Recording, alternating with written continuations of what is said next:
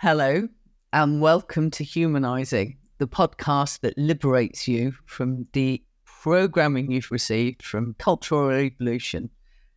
We just want you to be the best person you choose to be, not what you were ever told to be. And today, that's quite a pertinent theme because we're going to discuss and dig into and play around with the discomfort of change.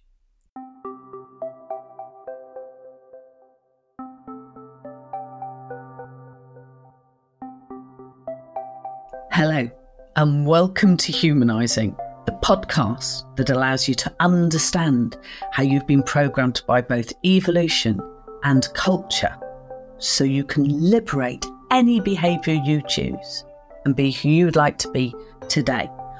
I'm Jenny, I'm the map holder. I'd like to introduce Maheen. Hello. Maheen is the explorer, and together we will journey through this programming so you can understand through the questions you ask and definitely the questions Maheen asks how to liberate yourself and be the most amazing person that you choose to be.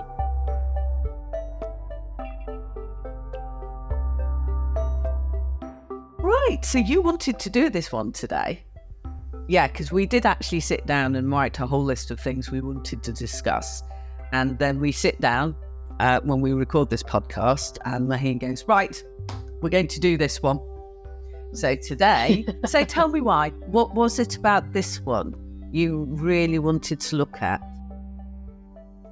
Um, I think it's because it's probably very personally pertinent at the moment. I'm going through change. Yeah. And it's uncomfortable. There is discomfort associated with it. Oh, you know, darling. It's, it's not always um, the most fun thing in the world. And, uh, you know, but it's necessary. It's important. It's also growth, I suppose. So it's, Oh. you know, one of those things. It's evolution, you know, to, to, I think this is interesting because it's it, not all change is about moving forward. Because, but that's something we've been taught that change should be about improvement, moving forward, doing this. When actually, a lot of the time, it's undoing things that have been done to us or wanting to, you know, as, like we've always talked about, a lot of this program is feels like wearing terribly ill fitting clothes that you've been told fit you. And you know you want to change them, but it's so difficult to change something when you've actually been told that's what it should be like. So it should always be uncomfortable. Or as a woman, you should always uh, put other people first. Or as a non binary person, that even the way you think about yourself is wrong. So there are a number of directions we could go in here, and I want I want to understand what will work for you best. Do you want to look at change from an evolutionary perspective first, and how we actually change as people, not as individuals, or is it the cultural programming? I think we should go evolution and then culture. Okay, right. So But I would like, if I would like to offer one thing that I have noticed please, this human condition of this human condition Yeah. of change is that in nature yes, change is unforced embraced every season yep, there is change and uh, it just kind of ticks on it does.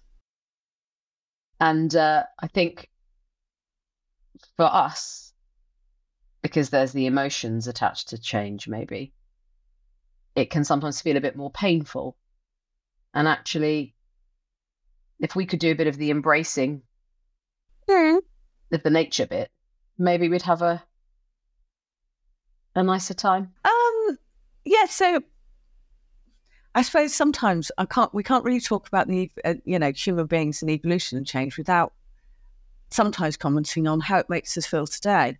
I mean, we've been told that change is wrong, change is bad, change is negative. That's not how any other. Um, it's not human, or you know, we are we are the arch evolvers, right? We've we've changed and transformed for millennia, or we wouldn't be where we are today. But isn't it interesting to think that if someone tells you you can't change, they get to keep you where you are? Yeah. Right? So they get to keep you there because they've told you change is difficult, so don't bother. So it's interesting to see that as a type of control. There are almost three three ways you've been programmed that, as you say, make it really uncomfortable to change. One's what you've actually been told about change and transformation. Two is how your current culture or how you've been brought up has taught you. Three is how your brain then reacts to the fact that you are doing something different.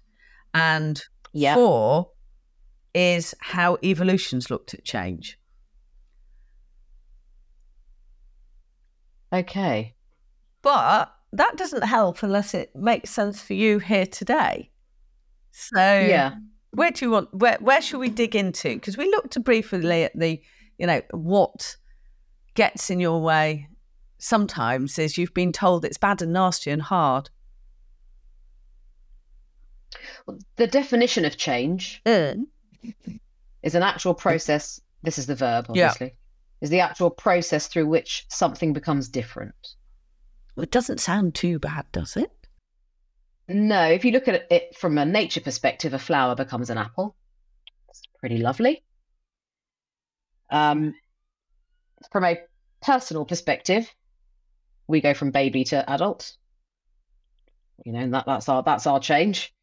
Um, from a cultural perspective, and I suppose underneath that sits all the ways in which we change how we feel and our emotions and our programming and as you say what you've been told and th- then the brain's reaction to change Yeah, I mean, I suppose what you you might sort of be arguing for is the fact that if we didn't have this consciousness consciousness bit where we think and interact with stuff, we'd be all okay. Which is probably very true and might get us into the nature of consciousness and why it exists. But one of the reasons, or one of the things our conscious brain does, is it's here to keep you safe. So, as we've discussed before, you know, you can look at this evolutionary and our programming like a great big iceberg. And at the top of the iceberg, just peeping above the water, is consciousness.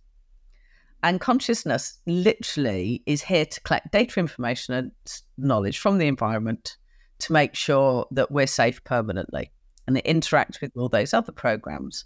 So when it it sees something it can't predict, it goes, hold on there a second. Not sure how this is going to go. Please find me some more information. But what's fascinating about the system which drives you finding more information, which is sat in your amygdala, sorry, for those, I'm pointing to the back of my head because that's where it sits. What's fascinating about that bit is that it's programmed only to look at three outcomes run, fight, flee. Sorry, right, run, freeze, flee. Therefore, it's Right. always looking for something negative. So when things start to change in your environment, your can keep me safe mechanism kicks off and goes, oh, it's changing. And it literally only th- th- only asks you to look at some at things that are negative. So naturally, you always look at things that would then fuel that negativity. There's nothing you can do about it. It just does. And that could be the simplest thing as um, your drive home from work has changed. And it is, it's different. So most people's initial emotional engagement with change is it makes you feel uncomfortable. But that's nothing more than your brain going, hmm, got to calculate something different in the environment. This is an unknown Yeah. Please tell me it's Right. not going to hurt me. But the only things it goes to look for are negative because that's the system it's looking at, which is driving that search. It doesn't go look for all the nice positive things that are going to keep me that I know are okay. It goes, I've only got three settings. I need to look do I run? Do I fight? Do I freeze? And in that case, please find something that tells me one of these three things I need to do. And therein lies your initial challenge with change.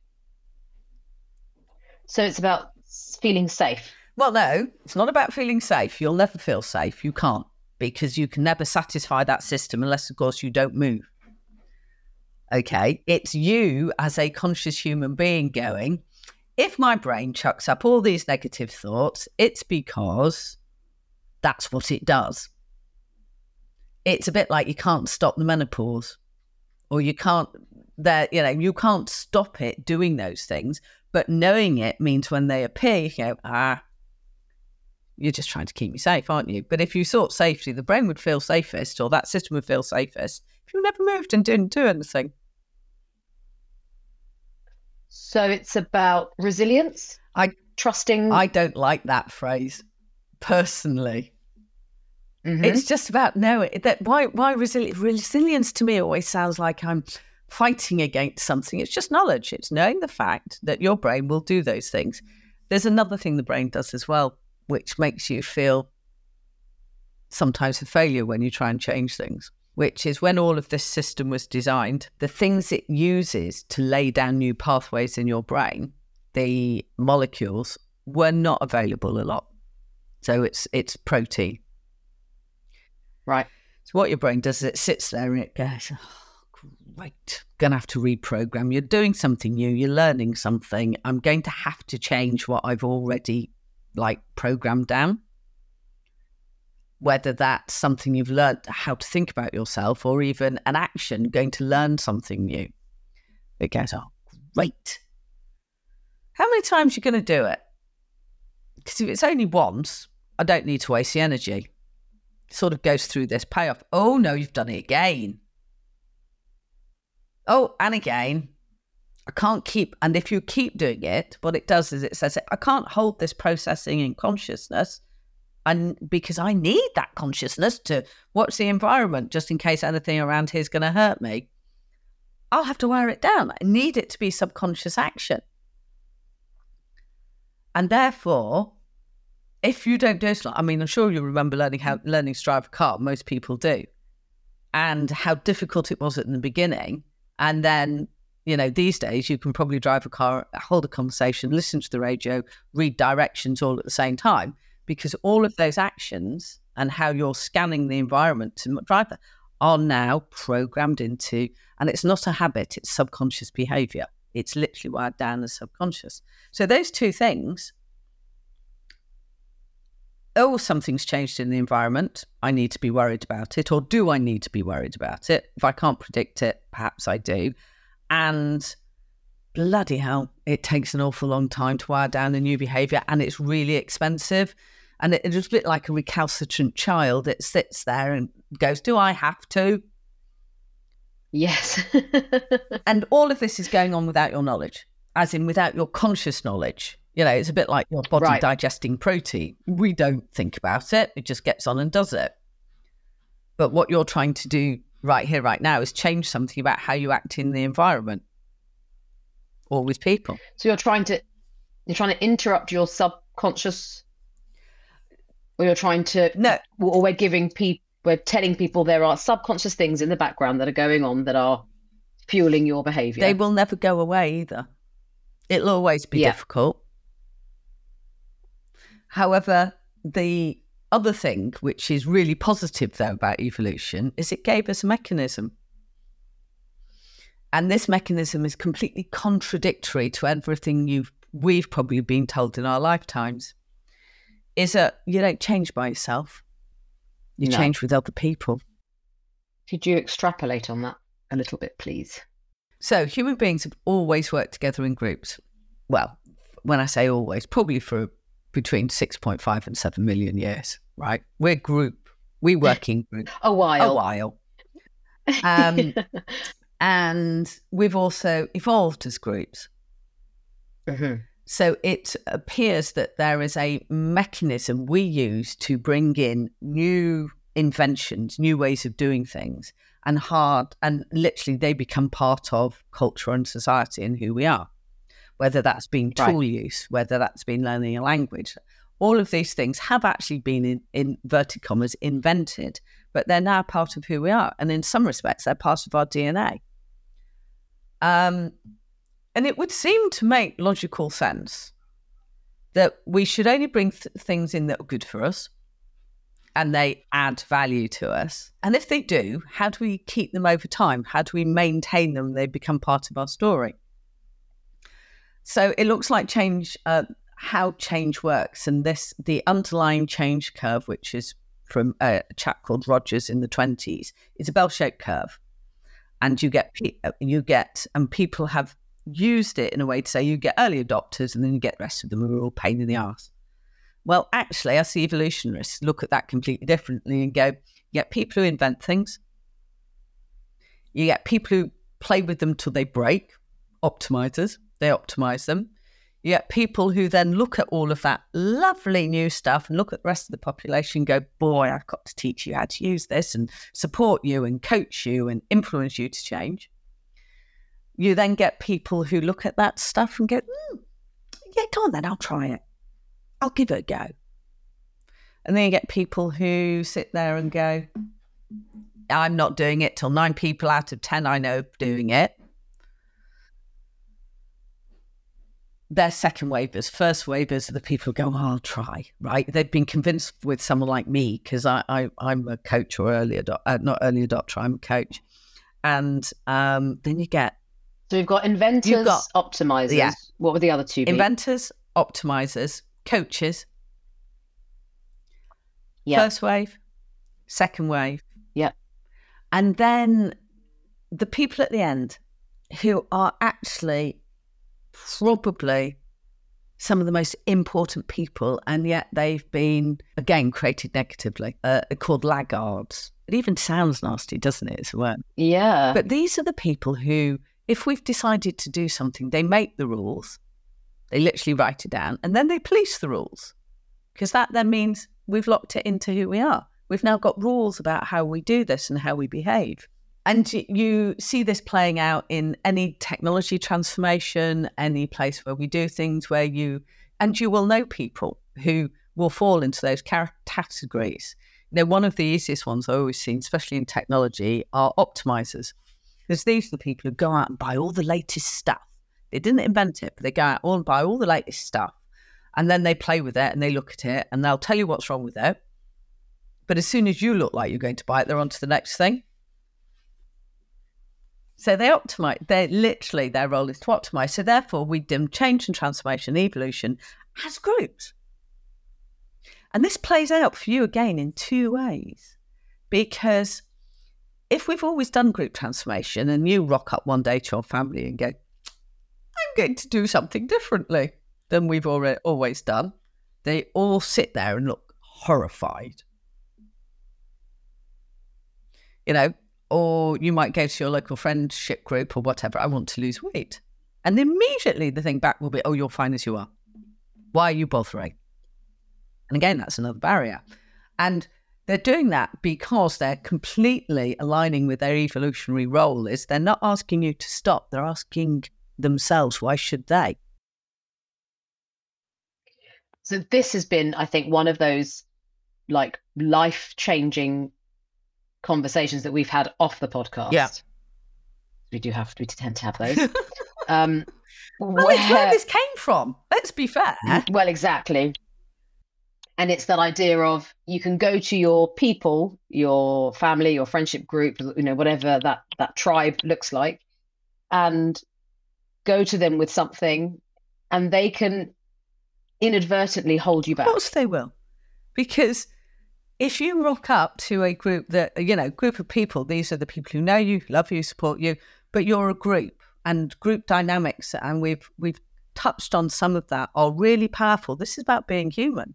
And you rock up and you go, I'm going to do this. Immediately their brain's going to go, oh, sugar or shit I don't want that hard work. I'm going to have to change this. I'm going to have to think about myself differently. I don't want to do that. If we don't let them do that, and again, it's all unconscious. If we don't let them do that, it's not a problem. So immediately out of their heads come, oh, I wouldn't do that if I were you. Because it's not about you, it's about them. So, one of the easiest things I ever talk about with anyone, or if I'm ever working with anyone and they go, I want to change this, so I say, go and find other people who want to do it. Go and find those people who want to change or challenge themselves or look at something different and they've got the same thing. This is why, for me, why things like Alcoholics Anonymous and Weight Watchers and various groups like that work, not because of the process, because other people are there and A, you don't feel alone, B, they'll have similar challenges to you, and see they're either on the journey, done the journey, or are at a different place to you on that journey. But your brain then goes, Oh, we're all doing this. This is a thing. I'm happier doing it now because I'm with all these other people who are doing it. It makes perfect sense that you would want to surround yourself with people who are doing the same thing as you or have done what you're trying to do to get support and encouragement and to feel part of a group that is going to impact you positively you know if you're doing something that you, that really that you really want to do totally and, and support you in you're that. in that space where you are using the abilities that humans have developed positively for yourself knowing that there are certain things that are obviously going to stand in your way. How your brain's wired to do change stands in your way as we've discussed. It's different. Fear mechanism kicks off. I can only think negative. B it's expensive, right? Got to rewire a new behavior, rewire a way of thinking about myself. Then, and we don't mean expensive as in money. No, expensive sort of from, from, a monetary fuel perspective, though it can be. It's expensive yeah. from a fuel perspective for your brain to wire down your new neuron connections eh, in a world where it was developed to do that in because there wasn't a lot of protein around. We have more than enough protein around now. Okay, we've got more than enough stuff around for your brain to do that, but it was designed in a world where there wasn't. So it keeps on asking you to keep going. And therefore, you feel like a failure if you fall off. And it's got nothing, it's just your brain doing brain stuff. But on the positive side, if you do that with a load of other people who are trying to do the same thing, they'll go, Yeah, I find that too. So you get the positive human side of being in a group who are transforming, overriding some of the negative things, not negative, some of the things you're just going to have to sit, feel, and feel uncomfortable with. Is that where what your culture tells you comes in? oh, in? yeah, that's that the next sitting, as well. You know, yeah, sitting in discomfort. We are. A lot of people don't want to sit in discomfort. A lot of people will actively move away from sitting in discomfort or feeling uncomfortable. Yes. Because it's uncomfortable. Like who who would want to be uncomfortable? It's not a nice feeling. It's interesting because we're taking a feeling and attaching a word to it. If we took a feeling like that, like, oh, I'm changing, and attached a different word to it, we'd feel differently about it. It's a bit like if you were excited yes, about your well, change. To be fair, that adrenaline rush we get when we're fried or excited is exactly the same biological basis. What gets in the way is how we think about it. So, a person slimming down for their wedding. Oh, okay. So this is this is different because you've chosen two things, which is you're supposed to look X in Y situation. The discomfort of that change. I know people who did bonkers. I mean, bonkers things in order to look a certain way on their wedding day. That bonkers. One of them was this like fully liquid diet that was lasted for about three months with it, the introduction of solid foods after six weeks and things. And I remember thinking at the time, you've been in a relationship with this person for years. They proposed to you looking the way you look. Like, what's happened? What's happened here going yeah. through the discomfort going through the physical and mental discomfort of that diet to facilitate a physical change because culture tells you you should look a certain way or be a certain way or have this sort of well for thing. me that's not very human right because what you're actually doing is responding or trying to do something to yourself because a rule or regulation external to yourself created by other people, which says this is what you're supposed to look like, drives you. That's not change. That's submission to power. Okay, yeah, that, that's conformity. Yeah, it is. It's submission to a external force telling you how you should feel or look about yourself. in Right. a very particular space in time. For me, that's not change. That's about submission and control. These are Mm. nice differences to sort of pull out. Yes, I mean one of them, uh, as well as I, I think is quite insidious, is you you have to do certain things at certain times in your life. Oh yeah, forget that. Exactly, it's about control. And when you see it as not a change or transformation, but someone trying to control you, when I say someone, the system or whatever defined the system is trying to control you, you can then choose. And, and this is a change. You need to be able to choose to go, if that's just a rule and regulation or something I've been told, is it something I want to do? Right. Therein is sort of that moment, isn't it? That's the kind of power back. It is. And if you're then taking power back, it's far easier to then go and find your tribe to go and do your transformation, perhaps versus that. Because you have decided you are not going to conform or you're not you're going to be a rule breaker. Um, so for example, and and we keep coming back to women, there are other examples out there, people, but Maheen and I both have very similar experiences, being very similar ages, women. Um, but you know, I was a single mum. Yeah, that was so frowned upon. But believe it or not, it was easier to be a single mum than a widow. I remember talking about this with you for the very first time and that blowing my mind because I would have thought that being a widow would have pulled out the best in people. Oh, good God, no! There were only that uh, because loads of people don't die anymore.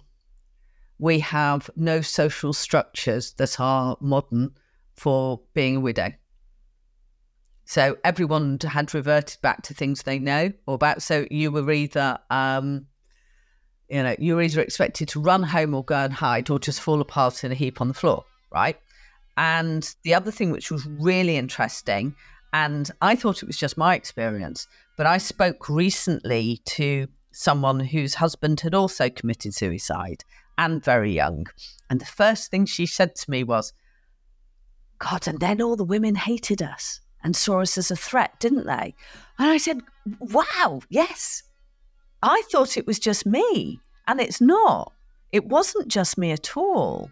Um, and it's because they had no program, no structure to put you as a widow in.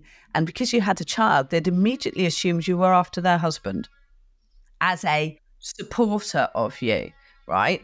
As someone who could keep you safe and look after you. And it's like that is probably the furthest thing from anyone's mind who's ever had to go through that. My very good friend of mine, her father passed away very suddenly when she was young, and her mum shared much later in our what would have been my late teens when I when I got to know her that that's what she found. She found that she lost she hadn't just lost her husband she'd actually lost her friends and their friendship group. Those people that she was going to lean on and get comfort from and be supported by started to slip away because the women saw her as a threat. Or uh, I, Yeah, no, I don't want to be so generalizing as the women see her as a threat, but there was this idea that she was suddenly going to want what they had, and I don't know whether that was from the women or their husbands behaving differently. I don't. Well, you for know, I me, wasn't there, so I can't. I, I mean, I can only talk about my experience. It was the women. It's definitely the women, and it was horrendous. And it was easier to move away and go and live somewhere else and invent a new story than stay where I was. Uh, and this is again about change because it was, and and this is two different types of change which we haven't touched on yet. There's a difference between traumatic change and planned change.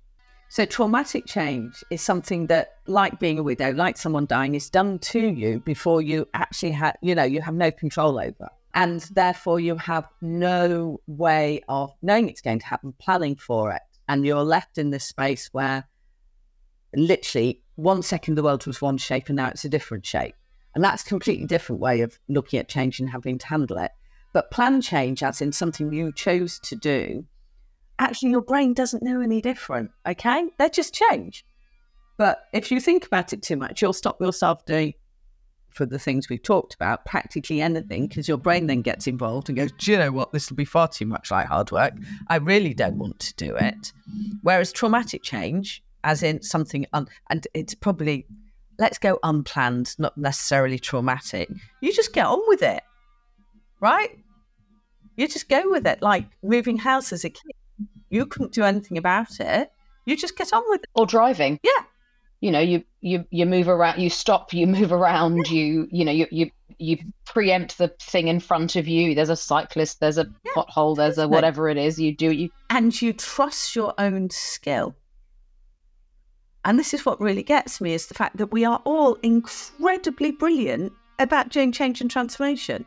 And yet, if we continually tell ourselves or have been told that we're bad at it, then we're going to fear it. And for me, I go back, this is the ultimate form of control to leave you where you are in those ill fitting clothes because we've told you change is so difficult, you're not going to do it. And by the way, even if you try, you're going to fail. How controlling is that? Yeah. If you try and you fail, that's apparently it done. You couldn't go for a second Oh, go or a, or a third Yeah, have you go. ever watched a toddler learn to walk? They fall over Yeah, 50 I billion mean- times. We tell them how wonderful they are. As soon as we get people to school, if you're not perfect first time, you're a failure. Really? It's definitely something that I was speaking about with my parents actually last weekend. The pressure of exams, getting it right the first time, how it sort of uh, manifested itself in the back of my head or the front of my head, wherever wherever it goes. But this idea of something that we've we have talked about a lot is, you know, like perfectionism. The fear of getting it wrong, Totally. the fear of failure. Yeah, and that Um, does bring us back to this that episode. But this is the way all of these things are linked, and that so much of what we find hard is how we've been taught to be, not actually what is truly and utterly human. Okay? Yeah, I hold my hands up. There are some crap mechanisms in our heads that get in our way. The fact that it's it's not something you can predict, so your brain goes, "Oh Jesus," and it only can look at three negative things, or the fact that it's hard, you know, it your brain's got to be convinced to wind down a new skill. That's only it. But it balances it with this whole thing that you change as groups. So you get support, so you feel safer, so you feel more secure, so you learn from other people. And yet, what we've been taught in the 20th and 21st century is you have to do stuff by yourself. It's really difficult. You are bound to fail, which for me says you're still controlling me. You're telling me I'm a failure before I've even started. So why would I try? And I think it probably is very much the reason why we have seen such a huge increase. This also might be because of the way that the world is now with technology, but a huge increase in coaches and um, transformational speakers. And, you know, we could name a ton of names of men and women who are out there in the world telling people look inside yourself, find your values, be brave, take the leap this is the community of people who are also doing it. So you're not on your own, but live true to yourself, be who you are. There's a space for you in the world. Trying to hold you in that. Totally. I suppose my only biggest challenge with all of that and all of the self help books is for me, no one ever told me why. Right. And I think there's a huge power in why. Yeah, why does that work? Right? What's going to get in my way on that journey? So you can find your tribe. Yeah, jack shit, well done. But you're still going to find this stuff difficult. Right? And no one tells you that. No one, it's for me, it can be very American, you know yay, we're all brilliant, we'll do this, we'll get together. Yeah, no, still shit's hard work, right? It's still, but it's hard work internally, and that's never going to change. You can't undo the DNA bits. You can just know that you will feel something, but you don't have to react to it when you're doing this stuff, right? You're going to feel frightened. If you stopped, you'd feel safer but it's got nothing that's not actually realistic, right? It's just there because it's going, hold on a second, are we doing the right thing? Oh, yeah. And also, if you then surround yourself with people who are doing it say, at the same time, your brain will naturally go, oh, yeah, everyone else is doing it. I perhaps have to get on the dirt as well. Oh, okay. I'll do it. Oh, look, we're doing it. Isn't that wonderful? Oh, And I mean, I'd love there to be some research about how much easier it was to change in a group than as an individual. No one's ever done that psychological research yet. I'm quite sure it'd be really nice to, but then I'm not sure it's ethical to stick two different people in two separate groups and go, oh, look, they're doing really well. You're shit. Um, you know, it's like one of those drug trials where everyone in the placebo group gets worse and everyone in the drug trial gets better. They literally ethically have to stop the trial. But it's that sort of thing. And I, will come back to that individual bit again because it's the one of the things that drives me insane, which is it's just you. Right? If you're going through something, you're not supposed to share it. You're not supposed to ask for help, ask for help to eat. Really? We are the most effective cooperators in history we do things together. This is really interesting. I um, as we've talked about before, I'm a Muslim and uh, I pray. That for me is asking for help. I'm actually quite happy asking for help. More so at this point in my life than I was when I was younger. Is that true? Yeah, yeah. I think so. Could we rephrase that? I think when we ask for help, we're asking someone else because you go, help, I need some help to do this. And actually, we talk mm-hmm. to other people who are doing it, they'd help you anyway. Yeah. Because I think actually we are, we do care about each other. But it's whether the people you're asking for help have the tools with which to help you or the tools with which to give you the help that you require. Again, I would go back to this. We're obsessed with oh, have I got the right knowledge? Have I got the right tools? Like, You just need to be with other people and you'll work it out together. You know, this complete deference to someone else who knows more is a product of the fact that we sell knowledge, we make people pay for knowledge. Therefore, we have this really odd perspective that if someone has a certain title or a certain shape, that they must know more than us and they're right that also for me is very weird, but that comes about from knowledge is power, which is another episode. But I would still go back to I think human beings are very, very good at doing this by themselves. If we could only liberate the fact of being human again and get away from the fact that we need to always be with someone else who apparently might know more. You know, in the end, it used to be held in the elders in, of a community and passed on by stories.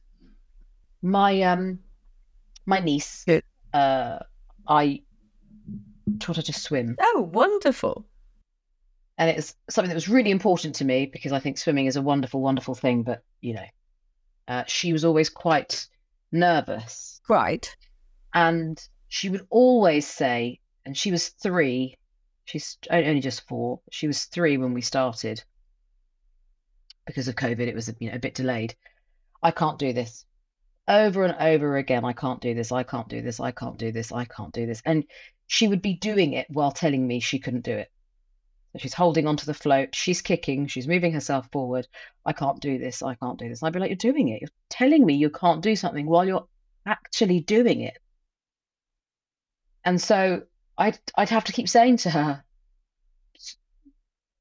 stop telling me you can't do something you're doing or say I can't do it yet, or I don't feel like I'm doing it yet. Like I don't, because I remember thinking I, I have to change this. I've got to, there's something in here that I've got to change. And she's so small. Where has it come from? Her younger sister leapt into the water, and we were all like, "Well, you actually can't swim."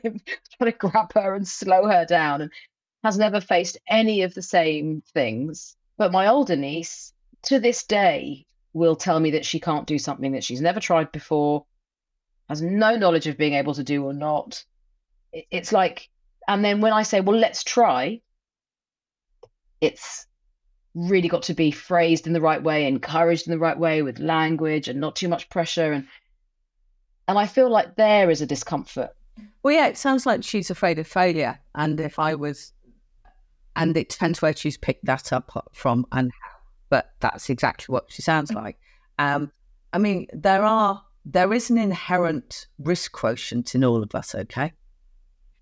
As in, so to be able to do all that change and transformation, our ability to risk is different for different people. So, you know, optimizers quite high, don't mind risk. will throw themselves into a risky situation really quickly, whereas laggards won't, or people who make the rules or police the rules. Right. So you have a natural risk quotient, right? Uh, if I think about mine, and the easiest way to, to work out your own risk quotient is look at a situation where you only spend your own money and your own time. Let's say like going on on holiday we also you also have to caveat that with life stage because you know when I I I, I am the sort of person who'd rock up with to the airport with a bag and my passport and goes where's the next flight out amazing. Except when I had children when I was a little bit more concerned about where I would rock up okay? We're really high risk quotient right? Most there are so many people who want to go the same place or the same type of place and do the same type of thing year in year out. So it might be that on one way, your niece is reacting to the fact that her risk quotient is quite low, coupled with the fact that she's attached a fear, it sounds really deep now, a fear to doing something or risking. That will come from something that she has learned. And um, you would then get your other niece who happens to be younger who will throw herself off anything at any time, right? And people always go, oh, it's the difference between oldest children and youngest children. No, it's not. My sister never wanted to do anything. Whereas I, I, I would be the first person to, to, yeah, always at the front of the queue, always go, yeah, I'll do it. Let me, I'll go, don't care. Because the experience for me overrode any fear factor I might have. So when you're looking at how people react, number one, you will have an inherent risk quotient. So now we've got three things going on in the brain. We've got something you can't predict kicks off your fear mechanism. We've got the fact that the brain doesn't like to spend energy, right, wiring down a new thing. And then you've got your own inherent risk quotient, which is related to how people change as a group. But it would have been interesting to put your niece, older, oldest niece, three year old, into an environment where there were lots of other children of the same age learning in a group that were all learning together. I mean, that's how I was taught to swim. Well, that's what that's how I did it. We were in a class with lots of other children. She seemed. I mean, I to be fair, I never ever said, "Well, look, they're all doing it. Why aren't you?" Because I don't really, I don't really ascribe to that notion of um, that. That sits to me in in, in building shame. I think like it doesn't matter what doesn't matter what any any person over there is doing. Don't worry about that. Are you okay? Are you comfortable? Like let's get you to the place where you need to be at your speed. It doesn't matter what anybody else is doing. Sort of either side. Life is not about comparison. Yeah, I, I um, didn't want her to be in a group which has been managed, maintained by an adult. I'd like to have seen her in a group of children who were just swimming and talking to each other because that's where group that's where human group dynamics works best not when there is an outside adult managing controlling because technically you're taking the locus of control external again instead of internal to the group because if they're all conforming to what an adult says or they're all wanting to be good for that adult or first for that adult because that's where and truth lie they're not managing themselves as a group which is the most human way of doing it i mean I must admit, I learned with all my, uh, although we had some swimming lessons, it was going down to the local lakes as a as a group of between three and eight year olds. We used to take ourselves off. No one knew what we were doing. Everyone swam. No one saw it of, positive or negative. It's like, well, we're all going swimming, and we all helped each other, right? That's the group uh, and you know it's sometimes very very difficult to be able to imagine a world where we stand back from something that isn't controlled structured or organized by someone else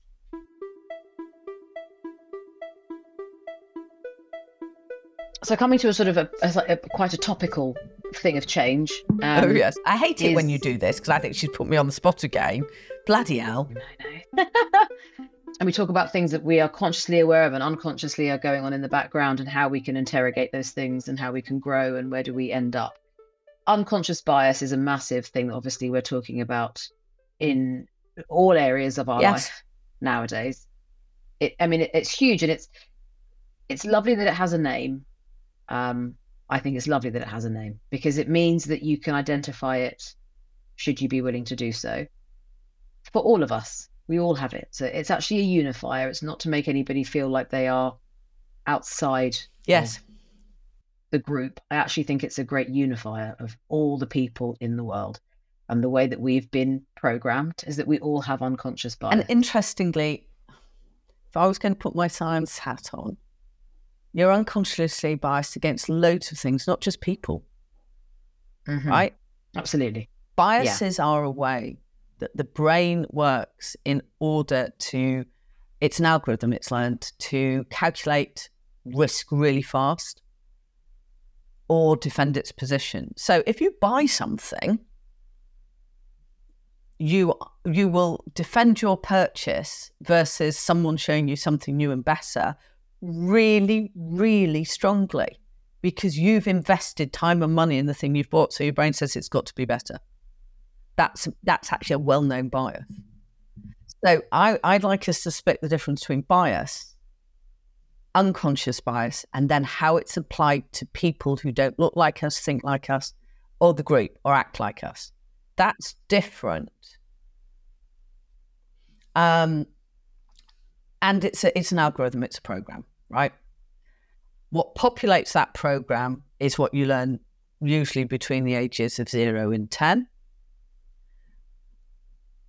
but it's a program. So here's and uh, this is going to be hugely controversial. The last time i said this i had a whole tirade of people going no no training matters. As we've just discussed, you can't train out something that is not a skill you learned. You can't train people not to be unconsciously biased.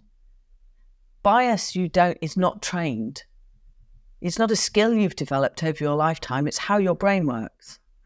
The what we call have termed unconscious bias is the fact that for most of evolution, and we're talking millions of years, people who didn't look like you, act like you, sound like you, wear what you did, look like you, were probably not where you were from, and but brain were dangerous, or could be. Why? Yeah, what, I think this this is the part that is really interesting to me. Why did it outgroup. why did it go to danger and not No, curiosity? it, it won't do because it's outgroup, and therefore, if someone who doesn't look like you, act like you, behave like you, it's outgroup. So it's people who aren't you. Now, depending then on your cultural interaction mechanisms, you see that as positive or negative. So, an awful lot of work in indigenous populations and um, anthropology said says that people welcomed outsiders, right? So the Aborigines um, did it. So the Inuit population, the um, Native American population welcomed outsiders, right? It's it it's the way that the certain um, philosophies in what is called the West, which is Europe, have taught you that anyone who doesn't look like you, act like you, sound like you is negative. So you take a little program and then you attach something you've been taught to it. And to be fair, that one we've been taught is going on from has gone on for a very, very, very long time in in the in the, what is called the West. But it doesn't have to be. These are those things. But it's it's a algorithm not and it's an algorithm which takes its data and information from concurrent cultural dynamic if your concurrent cultural dynamic like language was to learn english or to learn that an outsider group's a nasty that's all it does but you can't then untrain it it's very difficult to unspeak english as your first language or unlearn unless you've been very very small and you've learned six or seven languages at the same time. You can't train it out. You have to learn to be uncomfortable all the time. and know that you're all right. Yeah, it's not going to hurt you, Yeah. but your concurrent cultural mechanism rule tells you outsiders are bad. And 10 minutes of training delivered by some corporate organization tell you no, they're not, ain't going to change anything. it's interesting when you th- think about outsiders being good or bad. Um, yeah, from like a really basic level of, I suppose, skin tone or something like that, where you are the person actually could culturally be completely the same as you, but you're making a very quick assumption, obviously, which is you know what we're talking about, unconscious But- bias, where you'd assume there's things about them that's yeah, different what your you. brain is actually recognizing is a different culture.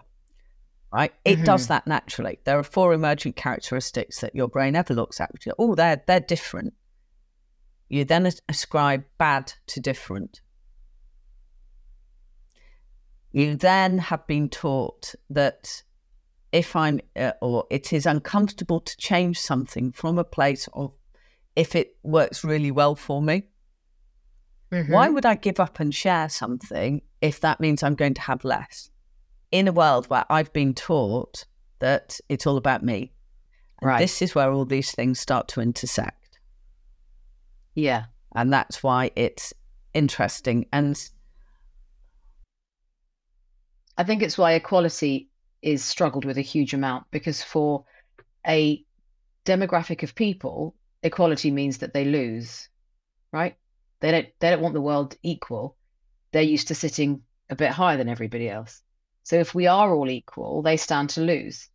and they won't want to do that because they don't know. Why would you give that up? Well, actually, in human societies, then that was never a thing. It's only in the past 5,000 years of certain specific religious structures and patriarchal control, which means that the many serve the few. If, if you look at far deeper into the anthropological record, and there's some really interesting stuff around that right at the moment, sort of around about as deep and dark as we can get around the Stone Age, looking at the fact that that when transparent truth is held by one person or a number of people, um, that wasn't the consistent model for most of human evolution. Leadership changed to the state the group had to be in. So if we're all working together to build Stonehenge, and we all came together, there then we're, there there could have been one. You know, we are, but we are doing this together. But then we broke up into smaller bands and became hunter gatherers again, right? which then again needs a different form of leadership. What we've had or what we've been taught is that leadership is about a person, not a process. And it's about a single, usually male, in fact, 99% of the time male, being right. No one has a monopoly on the right answer. And how the hell can one person know what's best for hundreds of thousands of people? Oh, we've got completely off the topic of change. I know we'll we'll, we'll come we can come we'll, we'll but bring it back. it's that thing that and then it, it, it impacts on what's called dynamic cultural memory as well and how we remember who we are and where power sits How can we get comfortable with change? number one really have a good look at what it is you're trying to change right so i would ask if you, you're going back to the the people who lost and you didn't say if they're female or male which is great huge loss of weight when they got married right that's conforming to a rule. That's not actually change. If you or you go back to something that i don't want to do this anymore or i don't want to think about myself in this way anymore or i don't want to prescribe to this way of thinking anymore first of all you need to work out how deeply it is inscribed in your brain. Is it something you learnt in this lifetime? Is it a biological program? Right? So when we talk about the donuts you cannot change the fact you like fat or sugar take them out of your environment, think about them in a different, you know, it's going to be hard, right? However, you can, uh, and also then they call them knowing your triggers, right? But the triggers usually biological. How deep is programmed? Is it a program I can change? Is it a program I can't change? If it's a program I can change, how, how long ago did I learn to think about myself in this way? So for me, it's, you know, it's actually about having a, a value to anyone because I was taught I didn't unless I did exactly what someone else said when they said it and when they said it. It's probably taken me to the last five years to, and I've been challenging myself since I was 18 to really start to get to the bottom of that and undo it. And I wish now I knew far more about how change happens because I'd found more people who were, had the same problem. Because then I'd have a new group to attach to. Then I'd have a new group to work this through. And for me, it doesn't even matter if that group knows how to do it, right? It just has the intention that it will. That's all that matters, right? Because usually someone else's knowledge about how to do something has been developed in a patriarchal, structured, controlled manner. None of that's very human.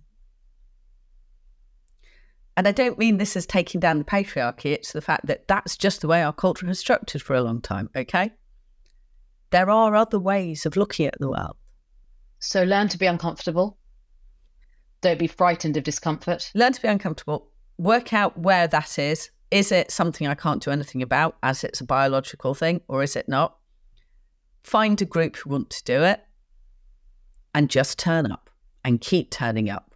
Just turn up and keep turning up and keep and keep that where you want to go in mind. And also be prepared if this group's not working or doesn't work fast enough for you find another group. You are human. This is what they do. But if you stay in the group you're in whether that's your local family or where uh, uh, that don't support that change and they won't because it's not you it's them. And it could be let's say it's food and your your mother's always and you want to be thinner but your mother's always been told that if she doesn't feed everyone she's a failure. And if you don't eat she's a failure.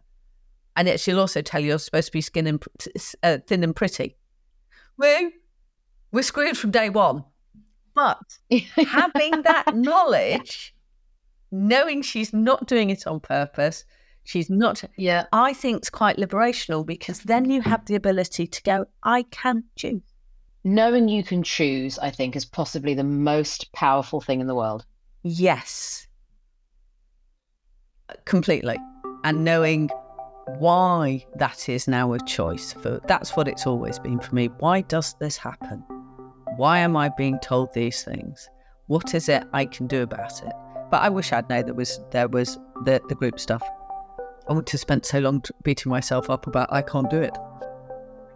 Thank you so oh, much. Thank you. I hope that's helped.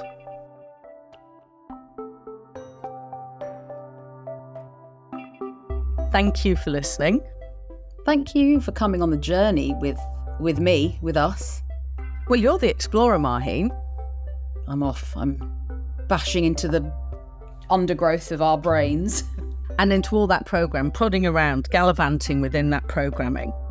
What we want to do as we've always done with this, is help you understand why you feel, the thoughts that you do, and then the behavior behind that.